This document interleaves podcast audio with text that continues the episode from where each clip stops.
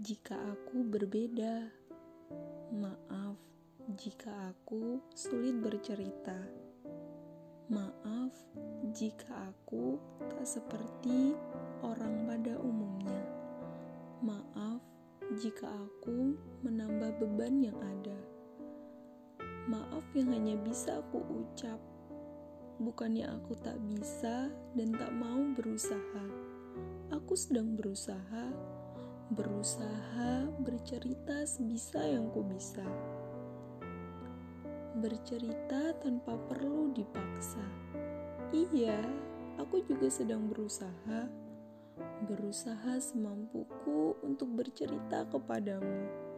Tapi entah mengapa tiap kali mulai bercerita, aku bingung.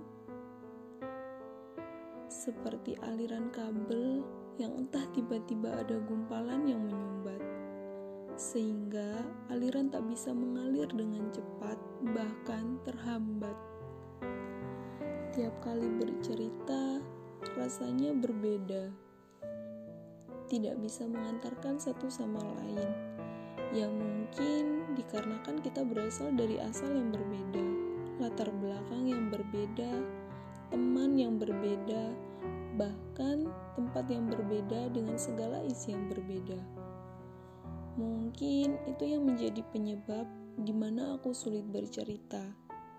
Karena ya setiap kali bercerita tak ada unsur yang sama. Jadi ya ujung-ujungnya sama sama menjadi pendengar setia. Tapi tak mengapa. Aku tidak mempermasalahkan itu semua Mungkin kamu yang sedikit merasa risau. Mungkin kamu yang lama-lama menjadi lelah. Lelah karena harus selalu bercerita, sedangkan aku jarang bercerita dan lebih suka menjadi pendengar setia. Maafin aku ya. Mungkin cerita kita tak selamanya bisa menyambung. Bisa jadi ya karena latar belakang, kegiatan, teman, dan segala isi dalam kehidupan kita berbeda.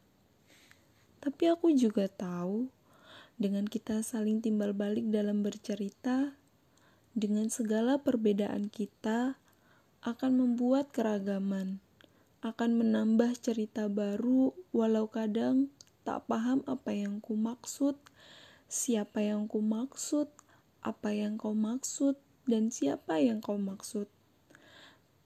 Tapi itu semua memang sangat penting untuk dua insan manusia, yaitu aku dan kamu. Di saat kau menekanku, memintaku untuk bercerita, yang ada malah membuatku tambah bingung, hingga akhirnya seperti mati kutu, diam tanpa suara. Kuharap kau memakluminya.